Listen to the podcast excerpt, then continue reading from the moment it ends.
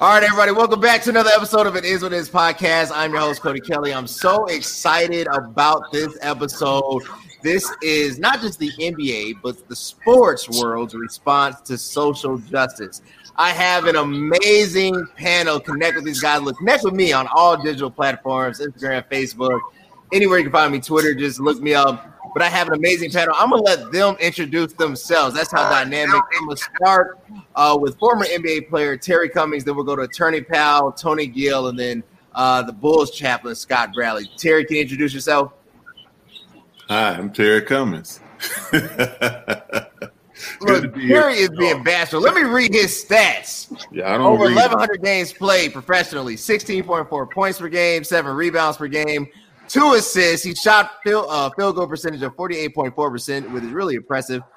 Uh, three point field goal percentage of 29.5, free throws 70.6, ERA, or now we go by PER 18. Just a dynamic, uh, just NBA player.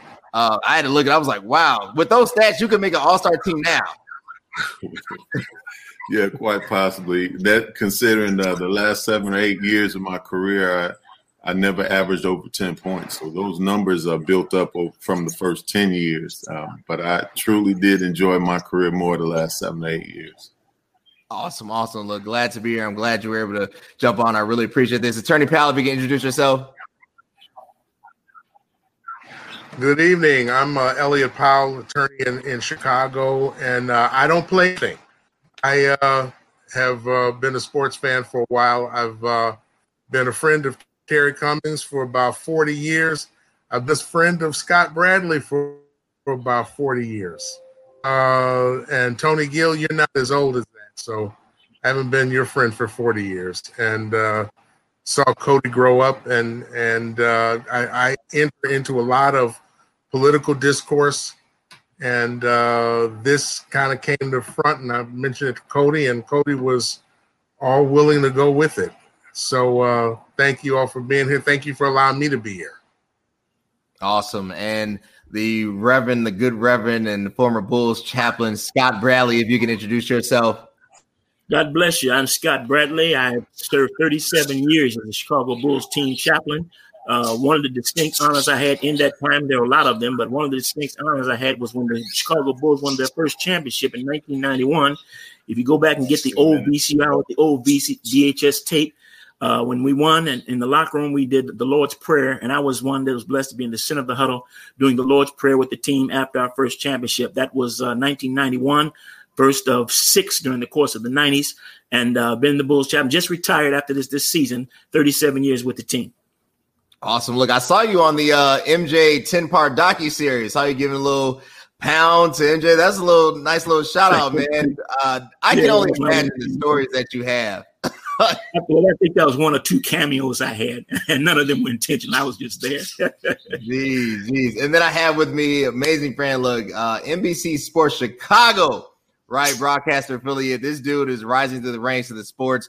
Uh, really just uh, probably becoming the new Stephen A. Smith. Is that the trajectory, Tony? Am I am I on it? I'm. Uh, I like to play uh, on camera and off the camera, more so off off the camera. Um, but thanks for having me, Cody. Appreciate all the uh, the distinguished gentlemen on this uh, on this panel here. Um, Tony Gill from NBC Sports Chicago. Uh, follow me on Twitter at the Tony Gill on Twitter. Um, and I'm just glad to be here. Awesome, awesome. Well, let's get down to it. So, first question, and I want to start with you, Terry, because uh, you know, as a former uh, NBA player, right? I kind of saw what the Bucks did after the shooting of Jacob Blake uh, really boycotting, decided not to play. Um, what was your initial thought? So, a two part question: A, what was your initial thought, and then B, if you were back, right in your heyday, you're playing now, would you have done the same thing? And we'll start with you. My initial thoughts were, I mean, just kind of caught me off guard, but it's really kind of indicative of uh, the, the, time that we're living in now, where they're more abreast to uh, issues and things, and they take more form and, and action uh, than we did. I think that uh, our group in the 80s and 90s, uh, we were just like our fathers before us in many ways. We just went to work. You know, we went to work. We we involved ourselves in the civil and social issues in our in our particular cities. Mo- most of us did, uh, not all of us, but it was not as uh, extreme as um, you know walking out um, and walking off the job. Um, although I think in this climate it works because I think in this climate, uh, this generation has the benefits of some things that we did not have, and because we paved that road and laid that foundation, they can do these things. But we didn't even know we had the ability to do some of the basic things that they do, the players do in this generation. So, all in all, I think uh, it was it was a decision that needed to be made because I think we we've always uh, there's enough of us on the line that can uh, uh equate to this. We've always prayed, we've always marched. What we haven't always done is the by any means necessary. And whereas most people uh, inflict in that thought to go to the furthest end of by any means necessary, the beginning of it is cutting off the head of the snake. If you if you cut them where it hurt them, they pay attention and I think that is precisely what uh, what happened not only with Milwaukee but with the other teams in sports that stepped out as well. Because this is no longer a black issue; it's a social issue. Period. Hmm. hmm. Social issue. Uh, Reverend Bradley, I'm tied to you, and then uh, to Attorney Powell. Uh, you were the Bulls chaplain for over 37 years, right? You have you actually have the six championship rings, right? So like being in the mix with those guys and those um, uh, personalities. Let's say if you could bring that team to today, would that 90s Bulls team do something similar? Or, or as Terry mentioned, we didn't even know we had those options. Would you just kind of think that they would just go as business as usual? Well, you know, interesting in the, the those championship runs, we had a high profile preach uh, fella by the name of Craig Hodges, uh, who was very demonstrative in his great pride. Uh, and it, it, it seemed to backfire on him. He, he probably was the, the Colin Kaepernick, Kaepernick of his day. Uh, and of course, you even go back further when you have guys like uh, Muhammad Ali and other sports figures that would that would step out and make a statement by boycotting. Uh, in the case of Muhammad Ali, he refused to go to Vietnam. Uh, in the case of Craig Hodges, Craig Hodges actually spoke out. Well, actually, he went when the Bulls won their first championship. He went to the White House uh, wearing a dashiki and and uh, sent a letter to President Bush, uh, who was the president at the time, uh, senior Bush, George George H. Bush. He was the president at the time. Uh, gave him a letter. Uh, the kickback on that was was uh, you know even the kickback on it, it, it the, the, rumor is it got him blackballed, and I, I, personally that's what happened because I remember after that talking with Cazzie Russell, who at the time was a coach with the Atlanta Hawks.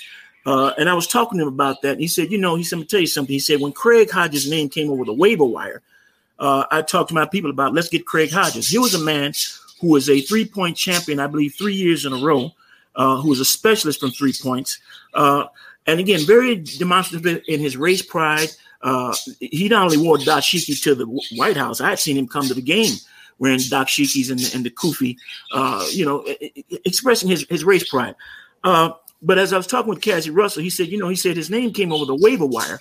And we went to uh, uh, and quite a lot of people said, let's get Craig Hodges. And the guy said, no, no, bad news. That's what he said. So, so he, gave him a stigma.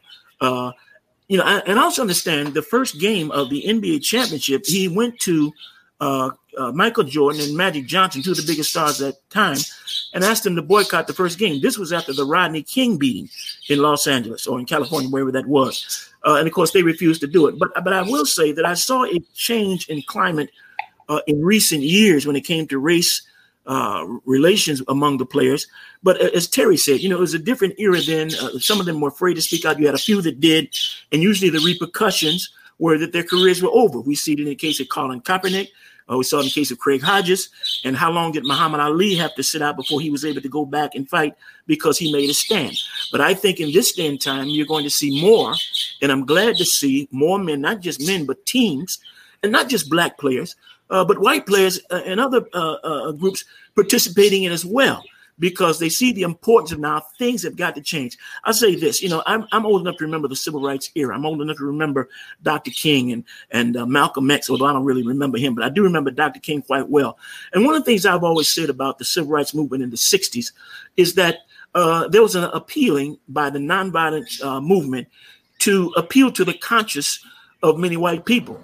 The problem was a lot of those white folk, particularly in the South, didn't have no conscience. But what I'm seeing now When I see the Black Lives Movement, when I see the protests, I don't just, just see black folk, but I see lots of white people. And so it appears as though the attitude of people has changed. And I think that it can bring change if it continue to be done in the right perspective, in the right way.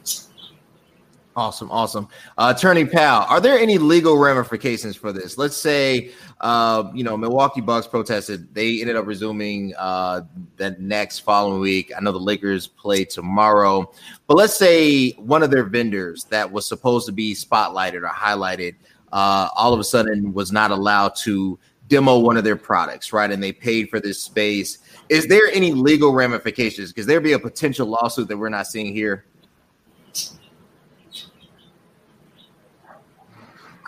Uh, there might be, but we don't know.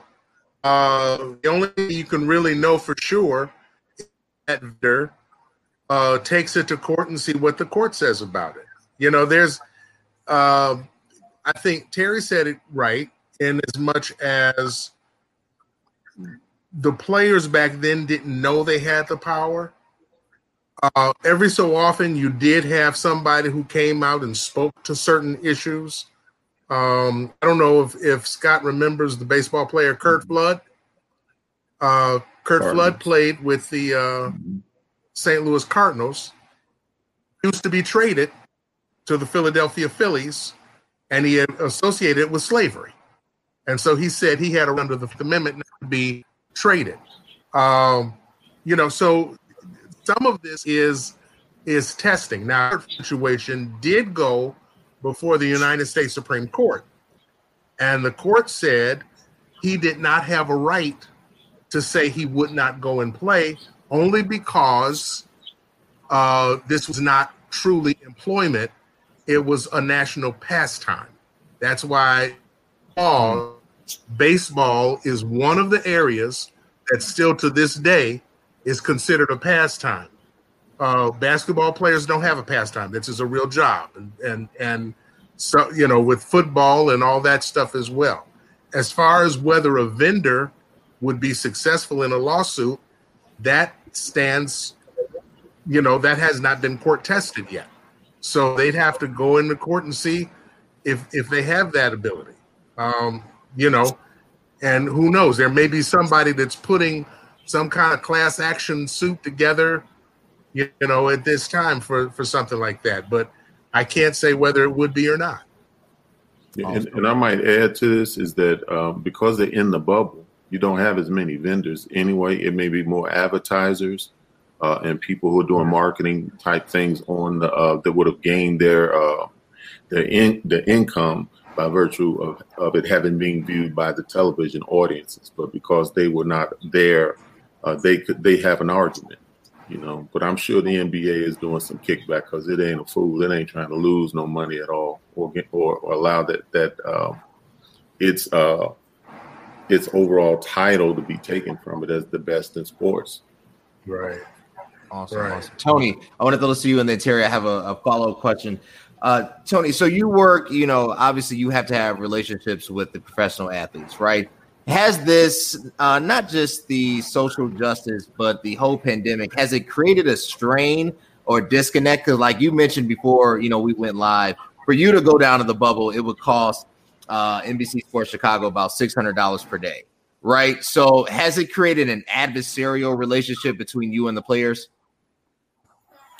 Uh, no, in terms of uh, sports coverage, what uh, I do know from speaking with uh, people that are in the bubble and um, they haven't, you know, received, you know, any kick, uh, any kind of distortion between their coverage.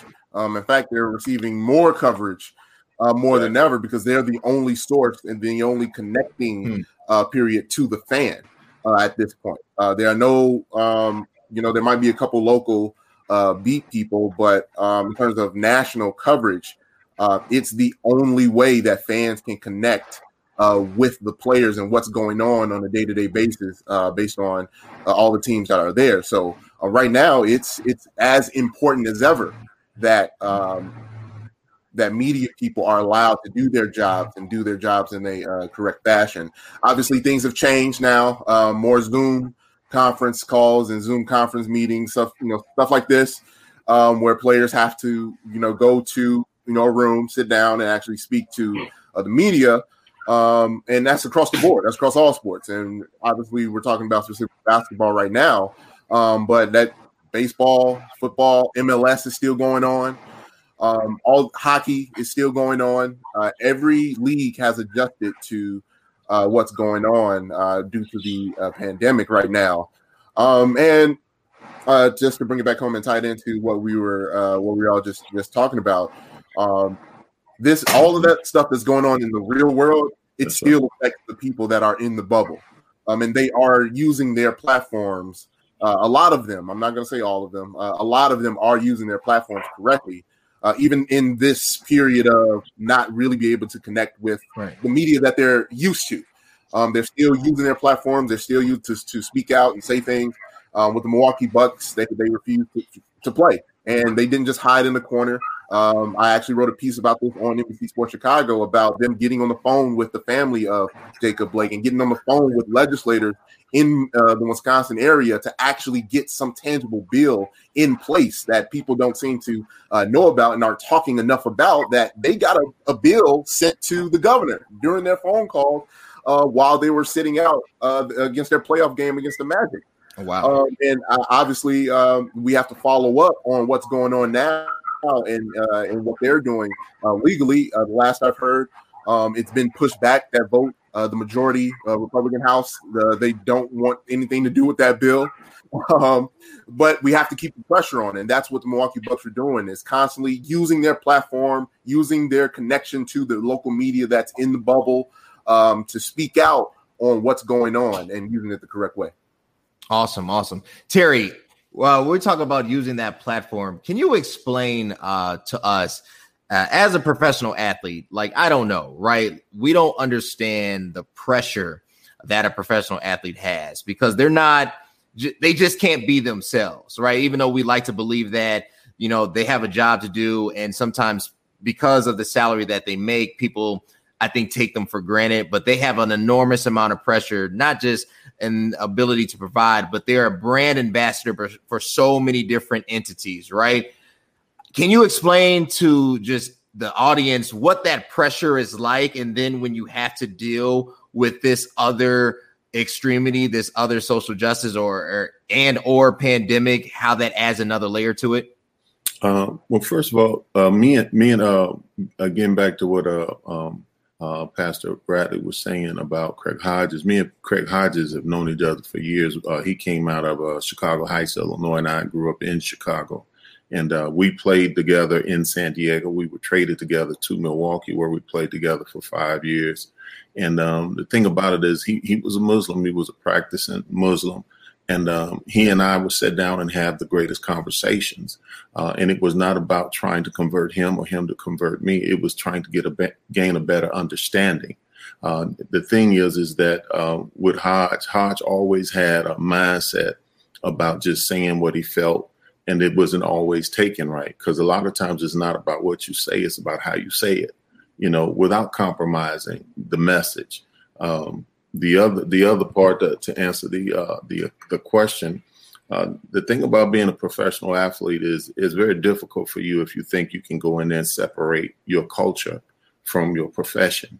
If you go in there thinking that because I'm black, I can't say certain things because the majority of the people I'm dealing with are Caucasian, then you've missed the whole point of being there the whole point of leaving our communities from the day we left our communities where we were a gem. We are gems that were taken out of our environment brought to other environments shown the world shown how everything works. That's our responsibility to go back and report to those communities how things are, are going on the outside. Because most people never get an opportunity to leave their neighborhoods. Now every one of us on here um, every every man on this on this call right now we have probably ventured outside our neighborhood, outside of our city, our state, our countries, more than the average person in the community we left will ever leave their neighborhood. And um, and we have a responsibility to go back, and that's the difficulty for a lot of the cats that played even in my era is they didn't know how to leave some of that stuff behind when you were going to get educated on how the real world was happening and then bring back what you learned. Didn't mean you had to live in the city. It didn't mean you had to you know buy a house in the same old neighborhood but you needed to come back because what what was taken from that community which is you uh, uh, is missed in that community. It was placed there if if i may say by god assignment. And so by god assignment it has to be replaced. And that's how we teach and train. But i think the difficulty for most athletes is separating who they are from what they do. And and I hope that it answers the question because I played with I played in three decades. I played in the 80s, I played in the 90s and in the 2000s. I, I retired in 2000, but I watched gradually as the young cats came in and um, they just came in not really understanding how the business of the game was. They knew how to play basketball, but didn't understand uh, the business of the game or the professionalism that should go with the game. And you can't understand the professionalism if you don't know who you are. You have to come in there with some kind of maturity. And we were getting a lot of high school kids or kids who were one or first uh, year or second year player out of college and didn't have enough educational real life experiences to be in that in that pit of the, the NBA because it, I mean, it's a business, and and um, I think the diff- the difficulty is is think about it uh, for all of us again. Uh, if it had not been for the fact of having had the experience of staying in something long enough to learn it, we would be as ignorant to the business of the game and the business of life as most newcomers who are coming in. Hmm. You know? that, that was well said. That made me uh, really had to think. I want to throw this one to uh, Pastor Bradley. Um, Terry mentioned the business aspect of it, understanding the business of the game, and then having to understand that and yet still stay true to your identity. Mm-hmm. For you, uh, Pastor Bradley, talk to us about that business. You mentioned, you know, how you've seen the the Bulls organizations evolve. You've seen the business aspect of it uh, all the way from you, you, talked about the the early 80s the, the late 70s the artis gilmore all the way up to uh, trading scottie pippen for brent barry right? To, to to drafting uh, uh, jason williams and then the infamous motorcycle accident right? Like you've seen the business of it. How do you take the business of sports and yet you being a, a, a man of god a person of faith and mirror that and as a black man the identity and try to build cohesion between two of the or three different worlds. Well you know one of the things i would do in chapel again i wouldn't do this every time but every now and then i would would give a word of caution particularly to our young guys that would come in uh, the importance of knowing how to deal with money. Uh, because in many cases some of these guys as terry had mentioned uh, had, had, come into the league uh, and they came from almost nothing. They, they, they got a scholarship to play. Uh, they didn't learn uh, you know, the financial aspect. Uh, I'm trying to think of the fellow offhand, uh, and I can't think of his name. I don't even know if he was in basketball. I think he might have been in another sport who went broke and signed a million dollars. And of course, million dollars was a lot of time, money at that time, still a lot of money to me. But now these guys sign multi-million dollar contracts. But this particular fella had gone broke. Oh, I remember him now. In fact, Charles Barkley talked about him. I won't mention the guy's name, but I do remember his name. But, but Charles Barkley told a story uh, of a fella who played with him in Philadelphia. And he said one night the guy was giving me a ride home after the game, and he had this beautiful Ferrari. And uh, Charles said, "Man, this is a nice car. I really like this car." And the guy laughed and said, "How much you think this car costs?" And Charles threw a figure out there, and the guy kind of chuckled and said, "Man, I I sniffed that up my nose in a day's time." Uh, he said later when he got traded to Phoenix, Phoenix had come back to Philadelphia to play, and this guy stopped him in the in the lobby of the hotel and said, uh, "Hey, Charles, don't you remember me?" He looked. He said he couldn't remember. He said, "I'm so and so." By this time, the guy was broke. Again, signed a million dollar contract, was broke, was homeless, and hung out at the hotel just to see the players as they came in. A lot of time, the sad thing is that, that many guys are not educated on how to deal with their finance. It, and, and I think uh, that it's it's important. I think some of the teams are not doing this. I, I believe some. I think the Bulls might have been one of them, which were giving counseling sessions to new guys that come in, uh, financial counselors, how not to just blow your money. I mean, you've never had it. You get a million dollars, you think it's going to last forever. It can go pretty fast after you spent money on cars and houses and condos and all your friends and your posse and all that kind of stuff. You look up, you're broke. Uh, but you know, again, sometimes it's, it, it's like what, what, what, Terry was saying that a lot of time guys are not educated. They're not educated as to the world that you're coming into. You know, you're coming into a different world. It's it's it's a, it's a long way from the west side of Chicago to the NBA, staying in the best of hotels, uh, the, the, the, the, best of, of, of travel, uh, the best of food per diem. I think at one time when I when I was there last, like 125 dollars a day per diem. That's money for uh, meal money, basically. You know, I mean, all of these things are new. And and I remember even Horace Grant. Horace Grant was a good friend of mine. Was a member of my chapel, uh, faithful member of my chapel when he was a player. And uh, Horace Grant had made mention of how when he came into the NBA, he said, "I felt like a kid in a candy store. All I had to do was just grab, just grab whatever I wanted, just grab." And the lifestyle was so much different than a, a, a, a fella coming from, I think was uh, South Carolina, wherever he came from. It's a different lifestyle. And so in many cases, guys are not prepared. Uh, and, and again, uh, the, the, discipline of the game, the business aspect of the game. Uh, I remember uh, when the when the word went out from the then commissioner, the late uh, Stern, David Stern, because guys were coming to the games if they weren't playing. They'd come and sit on the bench in sweatsuits and, and shorts and all that kind of thing. And the word went out this is a business, this is a profession. If you're not playing, we require at least a sport coat. Now, I would have said suit and tie myself, but at least a sport coat. Look professional. There's a professional side to this. And, you know, some guys, they only know how to play ball, but they don't understand the professionalism of it.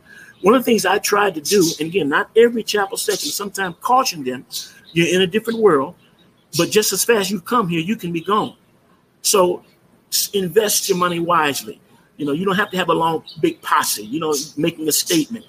Invest wisely so that when you finish this game, because in professional sports, the average span of a professional sports player is only like four years. You know, a lot of things can take you out. You know, injury, uh, you know, paternity suits, right? Uh, can get, you know, and and for you know, you look up and you you, you got another professional player. I ain't gonna mention the name, but you know, he had like nine kids by, yeah. by seven different women. You know, again, I don't need to mention his name, but I mean, again, all these he got to take all these kids. So I mean, I think it's important that that uh, teams invest in counseling for these young men and, and realize they're not just property, they're not just ball players, they're young men, many cases kids, you know, 18, 19, 20 years old, to properly uh, invest in the future because this ain't gonna last always, you know. It won't last always. Some may be blessed afterwards to go into broadcasting or go into coaching, but most of them are just out. You know, so it's important that, that these things are done uh, in you know their, their time there in, in, the NBA. And I, again, as, as a chaplain, as a minister, I would sometime uh, put this in my, my, my presentations. You know, I'm oftentimes preached about what should it profit a man to gain the whole world and lose his soul. Uh, again, I would t- t- put that in there. Uh, so I think that those things are important. Awesome, awesome. Uh, we talking about those hard conversations, Attorney Powell. Um, how and it, and I think it really stems back to parenting, upbringing, right? When we're talking about having that talk with these these men, how do you go about having that conversation, right? Uh, and especially, you know, like it, it's different when it's you know your son and you know you have that proximity and obviously, uh, but when it's not your son right? How do you establish that type of rapport so that they're able to receive information from you and then instruct them in that way? I know you've been in contact with Attorney Powell. You, you you're closely associated with Roger Powell, right? Um, you know, you you I, I, know when you brought him and it was uh, Luther Head uh, to Freedom Temple, right? How do you get them in a corner and say, "Hey, look, you have the option to do great things or do terrible things. Choose wisely."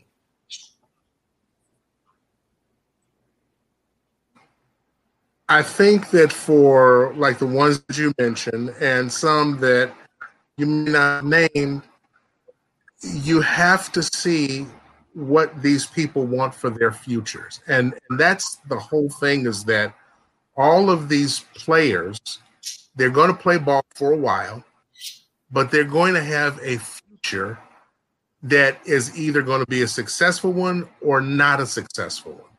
Uh, you mentioned, uh, I think, Cody, you mentioned Jason Williams. Uh, who would have thought? Mm-hmm. I remember, you know, he had a very lucrative contract, and who yeah. would have thought that a motorcycle accident would have put him on the sideline? Now, I don't know what he's doing today, but he's not playing basketball. So, you know, hopefully he did, maybe went back to school or something like that. but you have to see if these guys can understand that basketball, baseball, football, whatever it is, is a small segment of your life. And the majority of your life is going to be done doing something else. So, you know, have a vision, have a goal. Scripture does say, where there is no vision, people perish. So you don't want to perish. Have something that you want to have lined up, you know, in the future. If I uh, can just say one thing, uh, I've never really been a big LeBron James sports fan. In fact, most of the teams that uh, uh, that I've rooted for have been teams that he doesn't play for, and uh, you know he made me time when uh, the Chicago Cubs were uh, going for the World Series, and he was in Cleveland, and of course he was up in the skybox for the Cleveland Indians. Well, Scott Bradley, you can understand about feel, you know, yeah. coming from Chicago. I want root for the Cleveland Indians. But one thing that I do say about him that I think expresses uh, the wisdom that he's exhibited. When he came uh, into his first contract, I believe it was, he said, you know, this is a lot of money, but I need it with someone to whom this money is like chump change. Who can I link up with who would consider the money that I'm getting like nothing? So who did he link up with? He linked up with uh, Warren Buffett. Right. I would have known, but LeBron James and Warren developed a very good friendship. And in fact, on one of the um, uh, television interviews that Warren Buffett did, they said, "Well, what did you tell LeBron?" He said, "Well, I told him first of all, stay away from credit cards." He said, "You need one, but try to limit it down to one. Don't have ten. Uh, and there were just some other bits of advice that he said he would have given to anybody. But that, you know, when you look at him, you know, you kind of see where, where his next career is. Uh, one of the uh, shows I like, is, is on NBC called The Wall. Okay, I don't know if you've seen it. You went over Millers on the Wall, and it's, uh, but and it's a real exciting kind of game show but that's produced by LeBron James's company. So right. apparently that's what he's going to do after basketball is all over. So you try to understand or you try to get people to understand, look, this is going to be a segment of your life. After this segment of your life is over, what is it that you want to do? You know, uh, I'm, I'm thinking about this. I'm, I'm 62 years old. I'll be 63 on my next birthday. Uh, mm. If the Lord lets me see next March, Okay, I'm I'm not. I've been practicing law for a long time. What's the next segment going to look like? You know, so you try to understand that. Uh, you know, one of my favorite scriptures is from Ecclesiastes, the third chapter. To everything there is a season, right. and a time for every purpose under heaven. No, you know, my season of practice is going to be over sometime soon, but that doesn't mean my life is over. For the players, their season to play is going to be over, but that doesn't mean their life is over. So, what does your next season look like? So, I think that's one of the things that that talk, if if you were Cody, uh, you know, revolves around. Awesome. No, that makes a lot of sense. Tony, I want to hit you with this. We have a uh, comment from my audience 24 is Kobe fans. These, these Kobe fans are just love trolling me. Anyways, I'm a huge LeBron James uh, fan, by the way. If anybody ever knows, you know, I think he's the GOAT personally. But Tony, so you uh, have. I didn't the, mean to diss you. You're, you're fine. You're fine. I hear it every day. I, I have a bunch of Kobe fans and a bunch of Michael Jordan fans, and I hear it every day. So, Tony, you work um, in the media in the media aspect, right? You have literally a direct connection between the fan and the player, and you're kind of this intermediary, probably hence the word media. Um, is there pressure not to write certain things? If you know, let's say you uh, wanted to cover, you know, a controversial comment by Herschel Walker, uh, who goes on the RNC uh, convention and states that number 45 is not a racist. He invited me to Disney World. You know, I don't, you know, hey, that's a direct quote, right? He, I watched it. I watched Herschel Walker say it. And I don't have anything against I thought he was a fantastic running back. Uh, but if NBC or not, it doesn't have to be NBC, but anybody you're affiliated with says, you know, hey, Tony, a, you know, kind of calm down, cover more, you know, great stories like, um, I don't know, most improved player of the year, um, Giannis. I don't, you know, or or something that is a bit more palatable, right? We got to be mindful of our constituency. Is there pressure because you have a job to do, right? You have bills, you have your own life. Uh, is there conversations like that? I mean, can you give us some insight into the media world? Um, yeah, but uh, I think uh, our current president kind of ended all all of that um, uh, a while ago. Um, there was a there was a saying, you know, going around earlier, um, probably the at the point of Colin Kaepernick uh, with to Sports, where uh, media entities uh, across the United States, um, because this is, is, strictly, if you think about it, is only a, a U.S. problem. Um, other media outlets across the world they can cover, you know, anything political that has direct influence on their sport. Um, in America, it was different for you know for a few years. Um, I remember specifically um, when I was uh, before I started working at NBC, I was working at another company. Um, a, a, a, host was let go because he was speaking on you know police brutality uh, in its relation to what Colin Kaepernick was speaking out on. Um, so yeah, there was a lot of pressure for companies uh, not to be called out by uh, a, a small, remember, small but loud group. They're they're small, so they're not, you know, impacting much. They're just really, really loud. Um, and companies were scared uh, of, of that point. And uh, as a as a black man wanting to speak out, it was hard. It was difficult. Like you said, uh, I was young in the, uh, when this started to kind of gather momentum. I was really young in the business. Um, I, I, you know I didn't want to push any any buttons, but um, you still want to make a make a statement. And uh, Terry mentioned before, it's not you know, sometimes it's not, you know, what you say is how you say it. So finding the correct way to say it, but still get get the point across um, in a in a palatable way was the constant thing that's on a media member's mind when they are when that when they are from these communities um, and they see uh, the poor and dis- disenfranchisement of them and they do want to speak out on them. Um, and now it's easy now. Um, it, well it's easier to do it yeah. now. Um, and, and, we see it because there are people from other communities are now speaking on it because now it's kosher. But I remember just a few years ago where it wasn't so kosher to speak on these things. People were losing jobs, people were losing uh, promotions, or, be, or, or, or being viewed differently uh, because of their outspokenness on on these issues, and not particularly because they were saying anything wrong. It's just because big major media companies they got really really scared uh, at one point. I mean, it was it, the NFL, for example, they were scared of getting called out by by Trump. Um, that was that was the thing. you didn't want to be in a Trump speech to rile up his uh, his constituents. Um, but now people have seen the the, the wrong, and, and, again, people have said it many many times way before me. Uh, racism and police brutality hasn't gone away; it's just on camera now.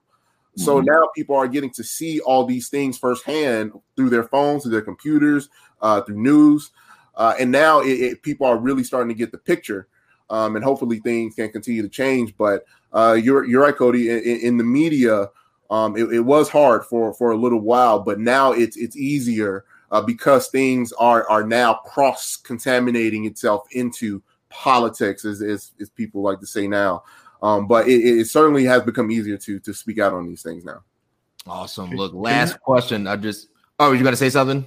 Yeah, I just wanted to add something to again something Scott was saying too, but um, in pertinence to uh, Herschel Walker, what we should never forget as celebrities, whether we're in sports, law, um, entertainment, media, whatever it is, is that your celebrity offers you uh, um, opportunities that the common man doesn't have, even after you no longer do what you do. So when you open your mouth, you're not opening your mouth as a common man or woman. You're opening your mouth as a celebrity in the eyes of those who surround you. So when Herschel talks about uh, the president, the president doesn't see Herschel uh, the way we see him as a black man. He sees him as a, a celebrity. And remember the scripture, the proverbial writer says that a man's gift makes room for him before great men.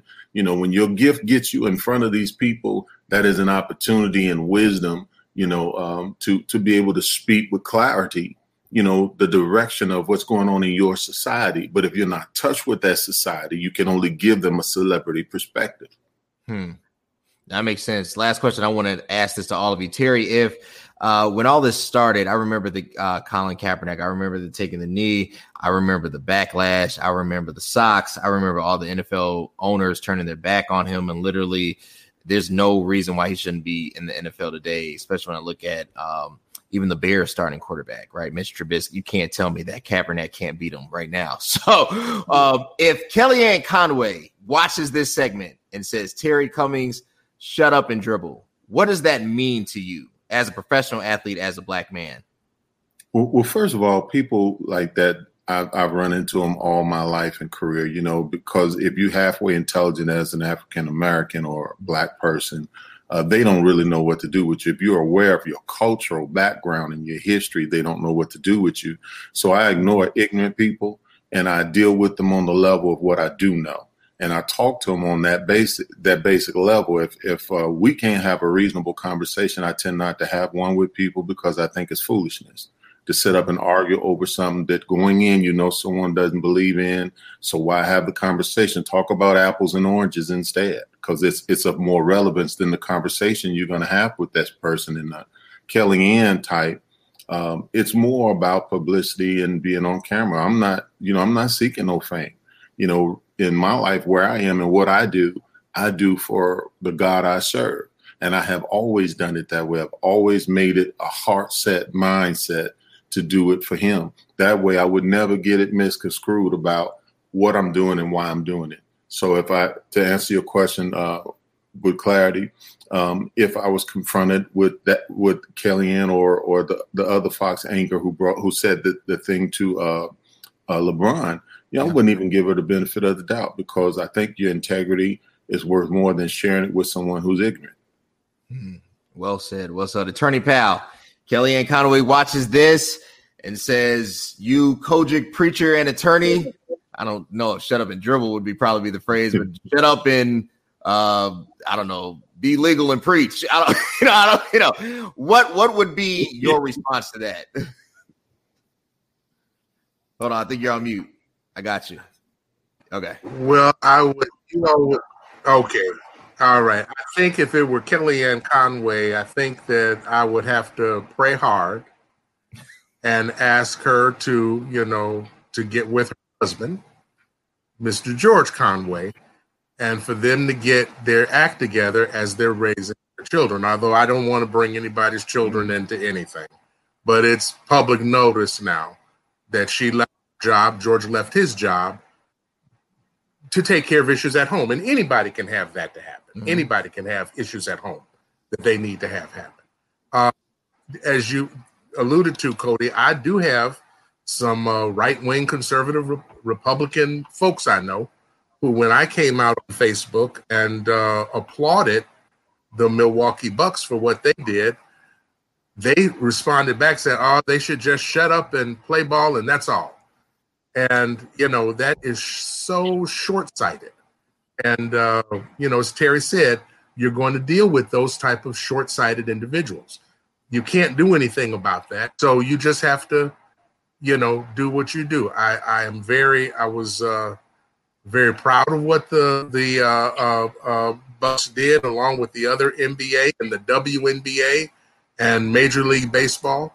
Um i i just hope and that their stand that was taken, you know, now that the games have started back, that they weren't they're they're not viewed as uh, having caved in too soon or anything like that. I pray that they're able to, uh, as Terry said, use their celebrity for something that is beneficial to you know to the nation and to to other folks.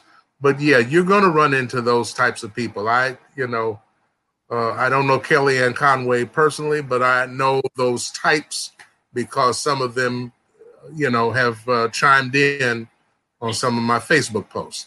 But uh, you know, you can't you can't help everybody. Can't help everybody. That's it. Can't help everybody. Pastor Bradley. Yes, sir. Kellyanne Conway watches this. Says, Mhm. you know what? I didn't even like the Bulls. You should have been a chaplain for the New York Knicks. Uh, by the way, how did Steve Nash get that job today? But anyway, for the Brooklyn Nets, I don't, I don't understand. But anyway, I won't go down there. That should have been Mark Jackson's role. I'm gonna call that out on another episode because that's kind of white privilege. But it says Scott Bradley, go back to being a chaplain. Shut up and and chat. I don't, I don't, I don't know. But shut up and be a chaplain. What would be your response to that? You know, I have a. I, I've thought about that situation and, and that quote to tell LeBron to shut up and dribble, and I had said in my mind, you know what he ought to do. Now, again, I had no access to him tell him that, but tell him what my advice was. But here's a young man who has uh, invested in his community. He's invested uh, his money and and, and is setting school for education, uh, free tuition, free lunch, uh, uh, uh, scholarships, all of these type of things.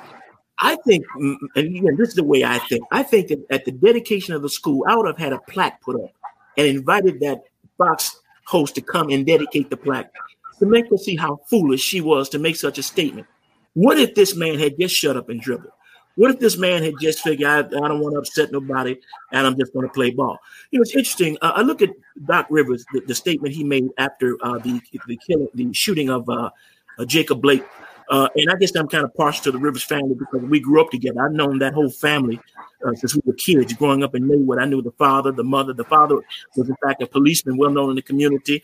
Uh, I, I was in school with his brother, Grady. We're about the same age. Uh, but I look at the powerful statement that this man made. Now, here's a man who is an NBA coach, a successful NBA coach, a championship NBA coach. What if he had just not said anything? And, and even as, as, as Terry said, and I think uh, uh, uh, Elliot alluded to it, that because these individuals are high profile, these are the ones that should speak out. Uh, I, I've heard, I remember when, when Muhammad Ali spoke out again. I'm old enough to remember Muhammad Ali, and when he spoke out and refused to be drafted, and there were those, even in the black community, that said that he made a lot of money at the hands of people. He should just basically shut up and box. Now, they didn't say that, but that's basically what they meant. But it's because that these individuals are high profile. They have a voice and a platform that your average person does not have. Uh, how many people uh, had looked at the Rodney King video? How many people have seen the, or the, the, the, the young man who was shot reaching for his license, or the other fella who was choked to death saying, I can't breathe? How many people saw, saw that and spoke out against it, but they don't have the platform? But here is a man, LeBron James, and, and you know the argument can be made whether he's the goat or not. You have to understand that there are great men of different eras. I remember Julius Erving, and as far as I'm concerned, was the baddest dude I ever saw. Then of course came Michael Jordan. Then of course came others. But my point is this: and when in fact the Lord has given us a platform, I think that we should use that platform. And and there are those that the naysayers that will say you're making a lot of money, just make that money and shut up. But to shut up and dribble means that an opportunity that is, would benefit many people, in particular in your community, and quite possibly even change the world, you squandered because you won't say anything, because you just want to play this game. Uh, I admire LeBron James. Uh, and, and, and again, my mindset was just as a reminder, I'm gonna put up a plaque in the school that says "Shut up and dribble." And come on here, Miss Miss whatever your name is. I want you to dedicate the plaque. You know, that's what I would have done. Again, that's my train of thought on that. You know, so you can see that there's more to this thing than just dribbling. There's more to this thing than playing ball. I have a platform. I've been blessed, but I also have a voice, and I think it's important that men like LeBron James, men like Doc Rivers, uh, and others. Uh, you mentioned Curt Flood earlier, Elliot. I do remember that situation to speak up and to use your voice because your voice and attitude, backed by the actions of, of LeBron James, would make an impact and change the lives of people. And who knows, in the long run, could change the entire community. Awesome, awesome. Tony, Kellyanne Conway, or any of the the hard right wingers. Donald Trump sends you a tweet. It says, "You know what? I used to like NBC Sports Chicago. I was a fan. There was a rising young man, but after this, I'm not a fan anymore." Says to shut up and and you know do media stuff, right? What what would be your thoughts if you received some type of backlash uh, like that? Um, it- I mean, it's not like uh, it comes just from you know, just a, a person on television. If you know, on Twitter, it happens all the time. Uh, Elder Powell said, you know, said it. People comment all all crazy stuff all the time on people's posts, and hey, just stick to do what you're doing, or um, some version of of shut up and dribble, but just in different in different forms. But it all it obviously means the same thing. Um, and and we get that every day. Every time people get uncomfortable about something, um, and I, I think it's good that they're uncomfortable. They should feel uncomfortable because they know that means something is wrong, um, or you're delusional. Either either one or the other. Uh, so when, when when people want to um, use the word uh, don't put politics in this is where i used to get my escape and i just want to get distracted for a couple hours and like yeah, it, it, it's excuses uh, to me. Um it, you can do two things at once. You know you're an adult you can you can multitask uh, on things.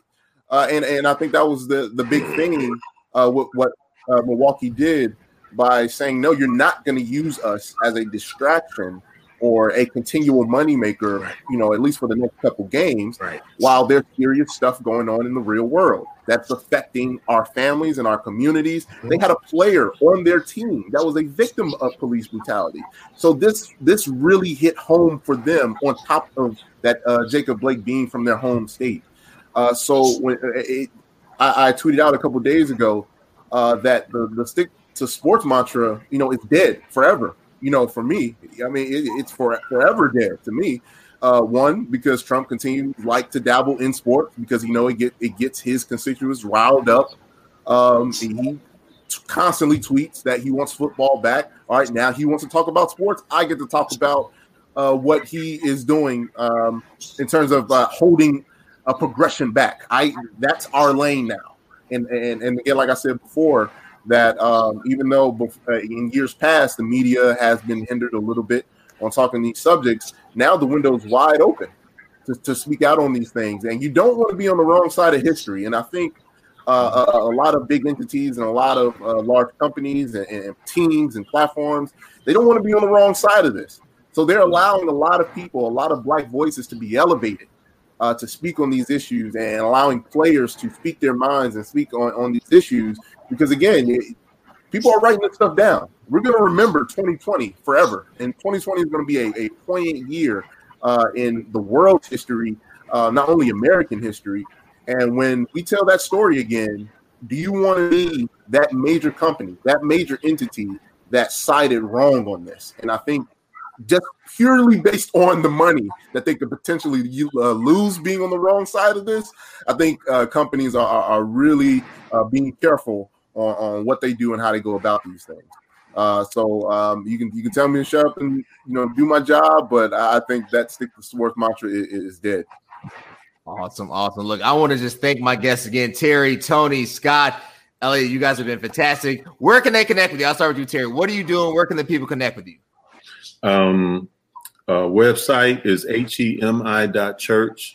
Uh, that is our website address. Um, probably the best way to reach us 404-781-5281 active in ministry here in stone mountain georgia been pastoring going on 13 years so that and our outreach and um, music and, and i'm in the entertainment business for about 35 years so we're here in the city of atlanta working Awesome, awesome. I gotta come to ATL, man, and check you out. I'm, Atlanta's a second home. Anybody knows me, I love Atlanta. Attorney Powell, where can they connect with you? What are you doing? I'm still practicing law, so you can get me at Attorney Powell at yahoo.com. A T T O R N E Y P O W E L L, no punctuations. Attorney Powell at yahoo.com. Awesome. Pastor Bradley, look, they're hiring right now in Brooklyn. They're just giving the stuff away and, and, skipping over a lot of qualified individuals. if you want to be a chaplain, you just make that call. what are you doing, man? Where can they connect with you? Well, I do a Facebook Live every Thursday morning at 11 a.m. on my Facebook page. You, of course, go to Scott Scott A. Bradley, and uh, we do a teaching every week. We, we replay it uh, during the course of the week. We play it on various uh, uh, uh spots on, on the Church of God in Christ website, on the I Belong to the Church of God in Christ website, uh, among others, Rivers of Life website. You can connect with me uh, at scottbradleyministries.vp. That's V is in Victor, P is in Paul, vpweb.com. That's my website. You can see my writings, my, my books that I've done, uh, the, the CDs and things that I've done. Uh, so again, that's scottbradleyministries.vpweb.com. God bless. Awesome. Tony, where can they connect with you, man? Where are you doing? Yeah, um, follow me on Twitter at the Tony Gill, uh, T H E T O N Y Gill uh, on Twitter and on Instagram. You can follow all my stuff there. We go back and forth. We can talk sports stuff and uh, have a good time. Um, also, also, let me shout out my church, Philadelphia Church of God in Christ. Um, you can follow that Facebook page. Uh, we stream every week, all the time. So shout out to uh, Philadelphia. Awesome. Look, connect with these individuals. These guys are doing amazing things. These guys are leaders in their own right, leaders in the professional field, the media field, and the faith field. You have uh, three pastors on hand. Tony's an up and coming, rising uh, dude. I see him. You know, I call him the news uh, Stephen A. Smith. I appreciate my guest so much. But until next time, guys, thanks. God bless. Thank you.